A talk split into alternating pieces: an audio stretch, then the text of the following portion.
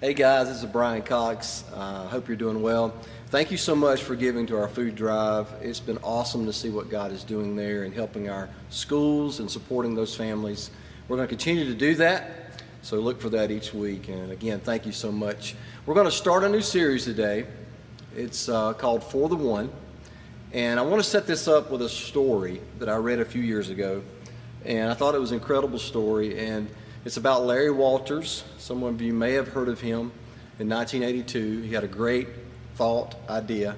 So I thought I'd just read the story, the news story to you. It tells it way better. So here we go. Larry Walters, who wanted to fly, he was a risk taker. And he got an idea one day while sitting outdoors in an extremely comfortable Sears lawn chair. He purchased 45 balloons from the Army Navy surplus store and he tied them to his tethered lawn chair he dubbed Inspiration One. He filled the four foot diameter balloons with helium, strapped himself into the lawn chair with some sandwiches, Miller Lite beer, and a pellet gun. Larry's plan was to sever the anchor and lazily fly to the height of 30 feet above his backyard while enjoying a few hours of flight before coming down. He figured he would pop a few brewskis and some of the 45 balloons when it was time to descend and lose altitude. But things did not work out as Larry had planned.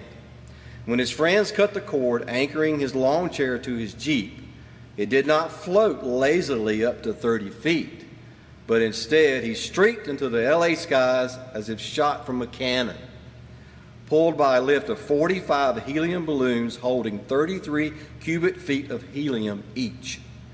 He didn't level off at 100 feet. He didn't level off at a thousand. After climbing, climbing, and climbing, he leveled off at 16,000 feet, which is three miles. At that height, he felt, I love this, he couldn't risk shooting any of the balloons. so Larry finds himself in real trouble and decides to stay up there. Drifting with his sandwiches and beer for several, several hours as he considered his options, At one point, he crossed the primary approach corridor to LAX airport. Airline pilots started radioing in this believable sight.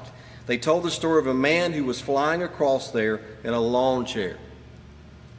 They began every phrase with the statement, You're not going to believe this. Eventually, Larry gathered enough nerve to shoot a few of the balloons and slowly descended. As Larry descended into the night sky, the waning tether tangled and caught to a power line, blackening out the Long Beach neighborhood for 20 miles. Larry fortunately climbed down to safety where he was arrested by waiting members of the Los Angeles Police Department. As he was led away in handcuffs, a report dispatched to cover his story, a reporter asked him, Larry, why did you do this? Which Larry responded very calmly, he said, My screen will work here. Well, a man can't just sit around. And I thought that was an awesome statement. You know, I love this story, and, you know, it's an incredible story. It's a little crazy, but, you know, I think his point is that, you know, you can't just sit around, that time is valuable time is the most valuable commodity we have. And I was thinking about that. You know, there's two ways you can handle time. You know, uh, you can spend time or you can invest time. And I'm thinking now in this, uh, what we're dealing with, with, with this virus and being, you know, sitting at home a lot. When we used to say time flies when you're having fun, I don't know that anymore. It seems like I heard somebody say the other day that it's is this the 295th day of April? You know, because it's it's just lasted forever. But I think about that. It's still important though, time. It's still very valuable. Because now we're choosing to do things a little different with our time. You know, I think it's Netflix and coffee most of the time. And that's great. That's how we spend it. But I want you to think about something something I've been thinking about too. How am I investing my time? Right now, we have a lot of it on our hands. You know, what are we doing with it? You know, are we spending it? Are we really just wasting it? Or are we investing that time? You know, are we making something, you know, very important out of it? And I, I want to give you a little financial principle, kind of lean into this idea that I think will help us understand that. It's called compound interest. Now, some of you financial people, you know what that means. Uh, and I've experienced this over my life. I started investing a few years ago and understanding, you know, what compound interest means. And the best way I can explain it would probably be this is the best definition interest that earn on interest. You know, that interest builds and builds. And what happens financially is that when you, you put money in an investment, and then after a few years, you're like, wow, this has really grown. Albert Einstein, Einstein said it was the eighth wonder of the world. You know, it's amazing what that looks like. Now, take that thought, and how can we make that into a kingdom perspective? What does that look like in God's world? You know, investing. You know, we invest in lives, we invest in others. How does that look? I want to give you a little example. So, uh, we, we all have gifts, we all have talents, uh, we all have strengths, uh, wisdom. And so basically, we have all those things. And what we do, you know, we give those things out. We invest in someone. You know, like my mother, my father, they invested in me, gave me wisdom, taught me certain things. And then what I've done, I've taken those same principles, those same values, I've turned and I've given those to my children. I'm giving those to people. And then they take those and hopefully they continue to invest. And what happens is not just addition, it's multiplication.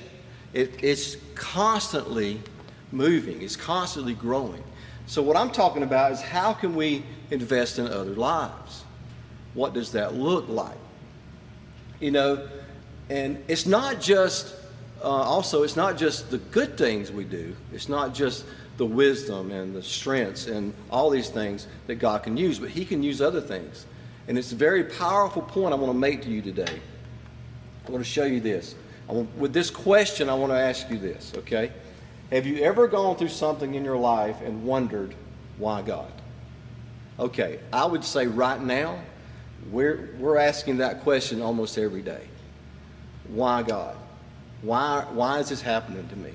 Why, why are we dealing with this virus? Why did I lose my job? Why did, why did we have all these storms? Why is this happening? And it, and it really difficult for us to see the good in it. You know, to see that God could use that and, and make something good out of it. Now, the reality is that's life. You know, we have trials, we have tribulations, we have pain. You know, that's, that's part of life. You know, it, it's, and now I don't want you to misunderstand me. I'm not, I'm not trying to make light of that at all. I'm not trying to say, well, we just need to get over it. No, that's not what I'm saying. Um, I'm saying that I believe God can take that and He can use that pain and bring something great out of it. You know, I'm, I'm 55. I am. I said it. I said it. I'm 55. And I just, I, now I can get the senior discount at the golf course, and I'm so happy for that. But as I look back on my life, I see people talk about, you know, what I went through. They say, I went through this and, and this is what happened. God leveraged that problem or that hurt or that pain and he made something great out of it. And I really feel like what we're going through now is that we're asking why God, but I think God has got us to a place where he's going to make something incredible come from it. If we just learn to look at the right place, at the right way. God, what are you doing? I think some of us are kind of like this. God marks across some of our days. We'll explain later. I'll explain it to you later. I'll explain it to you later. We're like, God, I want to know now. He's like, I'll explain it to you later. You know, and, you know, I think when we get to heaven, I don't know if it's going to work this way, but when we get to heaven, I think we're probably going to go, for a million years, we're going to be asking, or we're going to be answering that question, oh, oh, okay. Now I see what you were doing, God. Oh, you know, when I was down there, I didn't get it. I didn't understand all these things happening. But now I see when we look at things through God's perspective, we understand what he was doing. And I think we will one day. And I think it's why it's important that even so, God can use and gain glory from this that we're dealing with, from your pain. Even so, God can gain glory for, from it. And even so, that was time well spent. So we'll look back and we'll say, you know, that was time well spent because it was a time where I invested in my family, or I invested in my neighbors, or I invested in my friends, or I understood, invested in my time with God. And I, and I hope that that's what we'll see when we look back on this time, that it was time well spent. You know, that our pain was not in vain, that God used it and turned it into something great. Okay, I'm gonna I'm gonna give you a little uh, a thought, you know, about how does this look? You know, how does how can we use this? What is the formula? I would say I don't want to call it a formula, but you know, I I think the Bible teaches us this principle of pain, purpose, and peace. And the bottom line I would say with this is this: pain plus purpose equals peace. We all know the pain. And I tell you, if I could push a button and make the pain go away, I would. But it's just not a reality for me, not a reality for you. Pain's going to be there. But I do believe we can push this button, the button of purpose. And then Jesus does what he does when we find purpose. He gives peace. He always gives peace. No matter what, he's giving peace. But I want to help you today. I understand the pain's going to be there, that we're, we're going to have to deal with this. But when we find purpose on it, God brings us peace. And we see that investment, we see that time we spend in purpose, we see that become an amazing thing in our lives and the lives of others. Okay, I want to use, uh, talk to you about Paul and the Bible. He gives us a great example of this pain plus purpose equals peace. And here's what's interesting about Paul. This is what I love about this. Okay, if you don't know, Paul used to be Saul. Okay? The worst of all. Okay? He, he killed Christians for a living. That's what he did. He persecuted the church. And he was known in that day as this person that was so bad that when this came out, when, the, when this was like a major announcement when he found Christ because they knew who he was. And this is what I love about God. See, God, you know, I've heard a, a couple of churches say, you know, everybody's welcome. Okay, nobody's perfect. Okay, anything is possible. When I see Paul, I hear that. Everybody's welcome. No matter what you've done, what you've been, no matter what pain you've caused or been through, God, God can use you. He can use the worst. Now, see, Paul was the persecutor of the church, which became the, the best church planner in the world. That the rock of the church is built on what Paul had done. Is that not amazing? And I think that gives us hope in knowing what God can do through you, through me. And that anything is possible. Anything is possible where you are and what you're dealing with today. Anything is possible. So cool. Okay. we keep going. And Timothy, our brother, to the church of God in Corinth. Now he's writing a letter, okay, to Corinth. He's telling them this. Together with all the saints through Achaia, grace and peace to you from God our Father and Lord Jesus Christ. And I just want to pause here and say grace and peace is available to you. Some of you may be watching today and, and you know, you just don't feel that. You don't, you don't, you don't feel like God sees you, but He does. And He said, grace and peace is there for you. You, you. I don't know what you're dealing with, but I know someone today. I know you need to know God's peace and His grace. It, it changed my life, what God has done for me, in knowing that I was that person that I believed I could be nothing but when God's grace came into my life, He showed me who I really was. And, that, and I think it's important that maybe you need to pay attention. God, what, what do I need to do? And at the end, we're going to talk about that. How can you accept Christ? How can you put Him and His grace in your life? Okay? This is so cool. Praise be to God and Father of our Lord Jesus Christ, the Father of compassion and the God of all comfort, who comforts us in all our troubles. This is awesome because what it's saying is that God, our Father, has compassion on us. He understands what you're dealing with today. The heartache is so great right now. God sees it. He has compassion on us. And He is there to comfort us with comfort and in our troubles at all times. That's what He's doing. But I want to tell you something. That's great and all, but, and that's wonderful that God comforts us, but that doesn't bring purpose. Just comforting, our, just comforting us doesn't bring the purpose. We're still missing the purpose. And that's what makes these next two words so important that Paul is trying to tell us. His formula, you know, how, how do we do this? Pain, purpose, and peace. See, when God comforts you through the pain, here's what he tells us to do. So that God comforts you and me in our troubles so that we can do what? We can comfort those in any trouble with comfort we ourselves have received from God.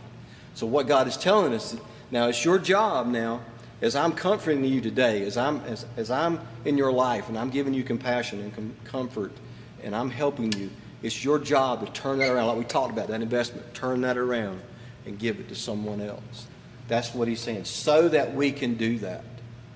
And I think in this time of where it's very easy to be selfish, it's very easy to say, What's about me? You know, that we need to stop and look around. We need to find ways to comfort people. It may be a message on Facebook, it may be a text, it may be a phone call, it may be a letter, it may be praying for someone. It's so needed right now. How can we, when God comforts us, I, I think what's happening if we're not careful is that we're going to get so self absorbed with our needs and our wants that we forget that what our job is as Christians. As th- this time in America is the time when the Christians need to stand up and love like never before. This is not a time to sit back and wait. This is the time to get moving. This is the time to start loving those around us.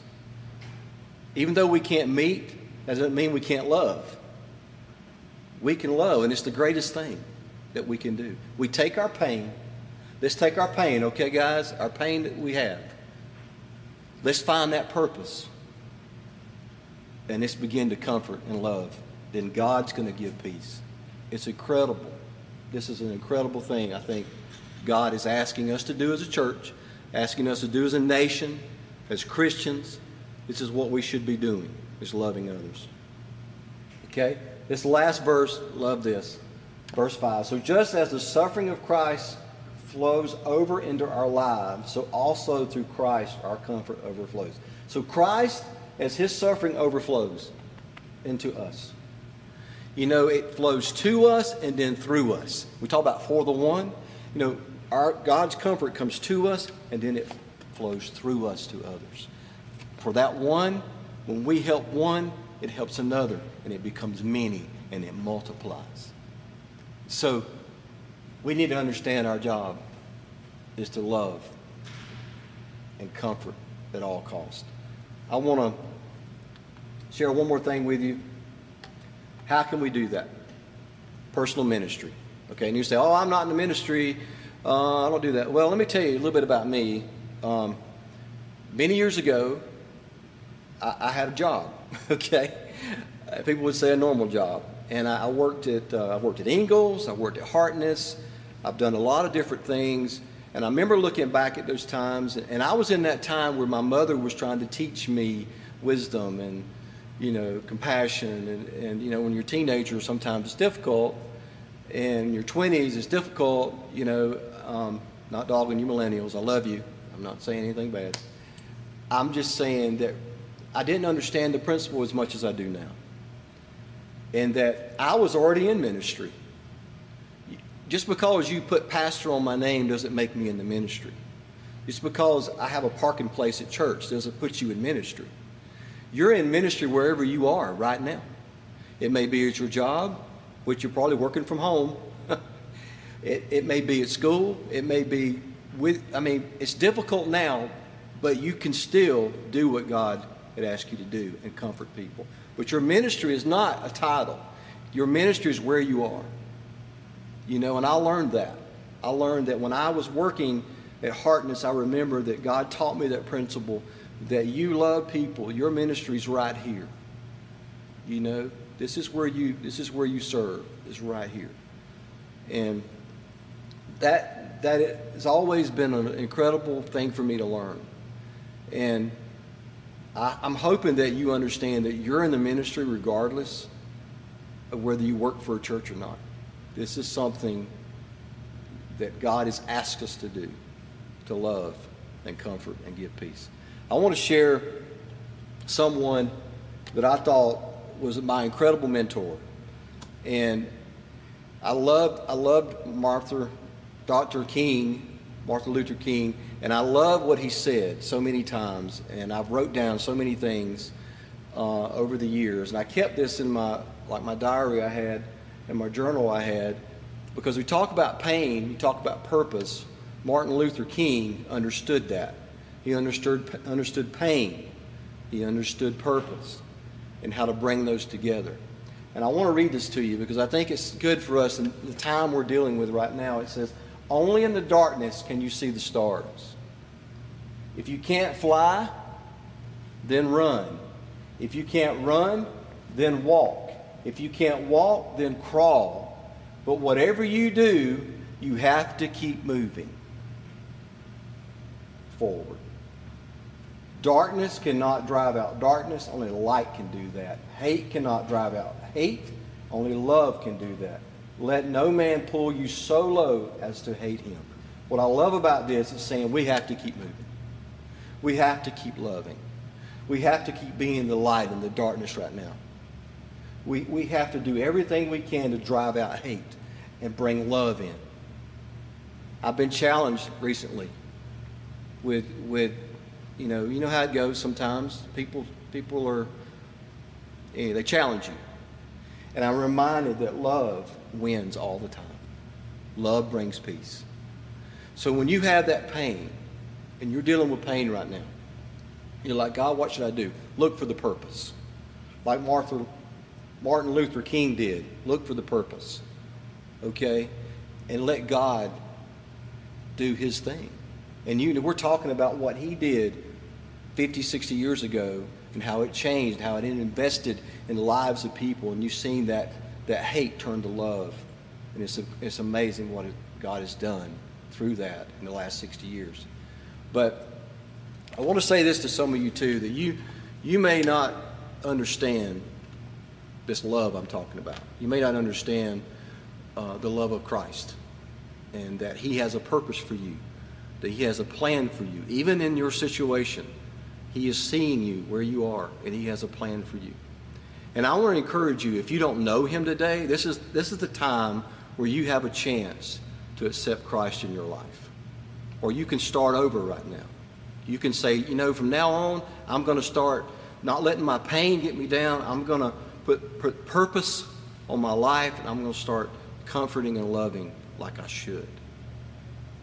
But if you'd like to accept Christ today, you, may be, you may be at home, you may be, you know, a computer, on your phone. I don't know where you are today, but you hear my voice and you say, Yes, I want to know Jesus Christ. I want to change my life. And here's what I want you to do I want you to pray this prayer with me, okay? Because I really believe, I really believe that if you allow God into your pain, He'll give you peace. He'll give you purpose. It'll change you. It can change our world. It can change your family. It makes a, an amazing difference to let God into your life. Okay, if you like to pray that, here's what I want you to do. I don't know if you can bow your head if you're driving, don't do that. But wherever you are, if you can, I want you to just pray this with me. Okay? All you got to do is say it. Say it to yourself. Say it out loud, whatever you want to do. Okay? I just want you to say, Dear Lord Jesus, I'm a sinner and I need your forgiveness. I believe that you died for my sins and that you rose on the third day. I ask that you would come into my heart and save me and give me a new life. Thank you for loving me. In Jesus' name I pray. Amen.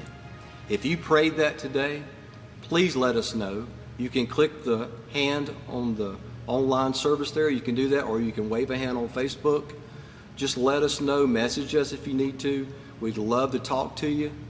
And we're praying that God will give you peace through this time. And uh, thank you so much for being with us today.